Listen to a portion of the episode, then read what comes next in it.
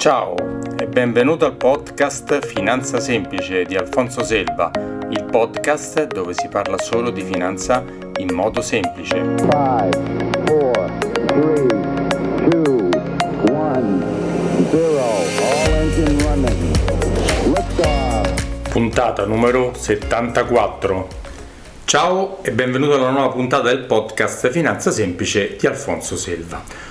Oggi parlerò di un argomento un po' strano, le obbligazioni a tasso negativo o a tasso zero. Ma chi le compra e perché le compra?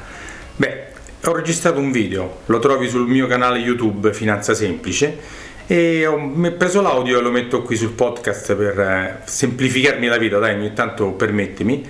E mm, poi se vuoi puoi andare sul mio sito www.alfonsoselva.it dove puoi scaricare gratuitamente il mio libro dove parlo di come investire in modo consapevole. Ci sentiamo alla prossima puntata del podcast. Ciao! Obbligazioni a tasso negativo. Chi le compra e perché? Per spiegarmi meglio facciamo un piccolo passo indietro. Ti ricordi una volta com'era semplice? Eh, sicuramente sì. Tu andavi in banca, compravi i BTP, i CCT o i bot e fino alla scadenza prendevi una cedola di interesse che arrivava sul tuo conto corrente e che non era sicuramente a zero o negativa e quindi eri soddisfatto del tuo investimento. E ora? Beh, ora non so se te ne sei accorto, ma tutte le obbligazioni dello Stato italiano e non solo sono a rendimento bassissimo o anche negativo. Ma che vuol dire rendimento negativo? Vuol dire che tu presti 100.000 euro allo Stato e alla fine te ne restituisce 95.000. Che ne pensi? Ti piace come funziona adesso il mercato obbligazionario? Ma come siamo arrivati a questo punto? Perché è importante capirlo. La colpa di tutto questo è delle banche centrali, come la BCE l'Europa, la Fed americana, la BOGI, quella giapponese, che per tentare di far uscire dalla crisi economica mondiale del 2008 tutte le economie del mondo hanno inondato i mercati monetari e finanziari di soldi a buon mercato, nella convinzione che dando la possibilità alle imprese di prendere in prestito soldi a tasso bassissimo o zero, l'economia sarebbe ripartita. Beh, questo è effettivamente successo, ma come tutte le cose c'è anche il lato negativo e qui il lato negativo è quello dei tassi a zero o negativi appunto, che sono una disgrazia per i risparmiatori perché non rendono niente e anche per il sistema bancario che non guadagna più nulla dalla sua attività principale, che è sempre stata quella di raccogliere denaro e prestarlo a privati e imprese. Ma non bastasse la crisi del 2008, poi ci sono state altre crisi economiche mondiali e ultima quella del 2020 dovuta al Covid-19.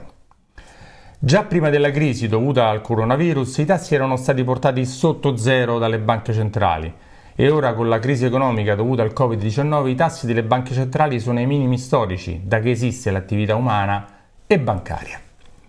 Per spiegarmi meglio ti faccio qualche esempio usando le obbligazioni dello Stato italiano che sicuramente conosci bene, che sono anche fra quelle che rendono di più, tra parentesi. Il BTP con scadenza 15 anni emesso dal Tesoro il 5 gennaio 2021 rende lordo lo 0,99 con una tassazione del 12,5. Il BTP con scadenza 10 anni rende lo 0,58 il BTP a 5 anni rende il meno 0,003% e i titoli obbligazionari italiani sono quelli che rendono di più. Se prendiamo quelli tedeschi, sono tutti a rendimento negativo e nel resto del mondo le cose sono anche peggio. Ma allora ti starei chiedendo chi e perché compra questi titoli obbligazionari che non rendono nulla e anzi ti fanno perdere soldi. Sicuramente non li comprano i piccoli risparmiatori privati come te, ma sono le istituzioni bancarie e assicurative che sono obbligate a comprarli. Ma perché lo fanno? Perché dico che sono obbligate? Quando le banche hanno troppa liquidità o la depositano in BCE e devono pagare per farlo, o scelgono di comprare dei titoli anche a tasso negativo, ma minore di quello che gli fa pagare la banca centrale. Un altro motivo per cui banche, assicurazioni e gestori del denaro mondiale comprano titoli a tasso negativo è che pensano che il prezzo del titolo comprato possa salire nel futuro. Sì, hai capito bene, anche i prezzi di acquisto e di vendita dei titoli obbligazionari salgono e scendono come quelli delle azioni. I prezzi delle obbligazioni sono leva- legati a diversi fattori. Guardiamoli. Se i tassi salgono, allora i prezzi delle obbligazioni scendono. E al contrario, se i tassi scendono, i prezzi delle obbligazioni salgono. Ma perché succede questo? Perché quelle messe in precedenza hanno dei tassi più bassi e se devo venderli a qualcuno, per farglieli comprare devo abbassare il prezzo, altrimenti t- tutti comprano le nuove obbligazioni a tasso più alto e viceversa se i tassi scendono. Questi movimenti possono anche essere molto ampi e portare a grandi guadagni, come è successo negli ultimi anni, ma potrebbero portare a grandi perdite se i tassi avessero un movimento al rialzo.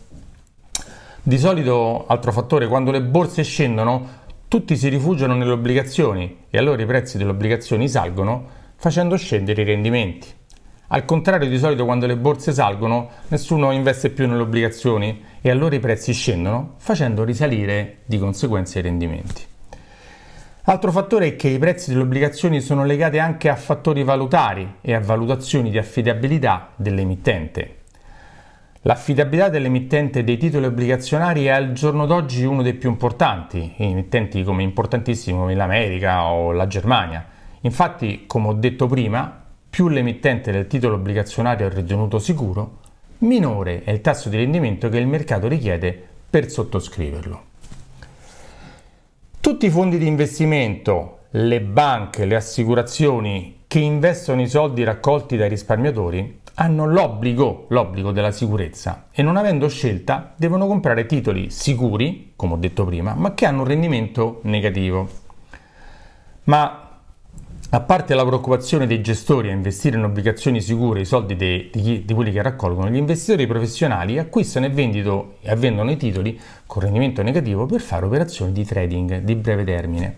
Questo giochetto fino ad oggi ha portato a grandi risultati di utili per questi investitori speculativi, ma se i tassi dovessero improvvisamente salire anche di poco, la perdita in conto capitale sarebbe enorme. Per darti un'idea su un BTP con scadenza a 30 anni, un rialzo di un punto percentuale di interesse potrebbe portare ad una perdita sul prezzo del 30%.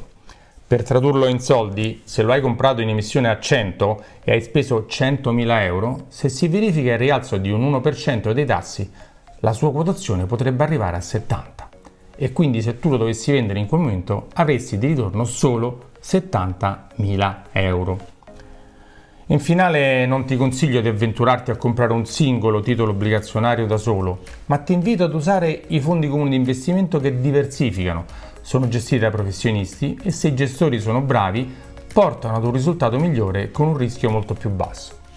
Inoltre, come sempre, ti consiglio di diversificare il tuo portafoglio di investimenti anche su altri asset di investimento, cioè tipologie di titoli come le azioni, l'oro o il bitcoin.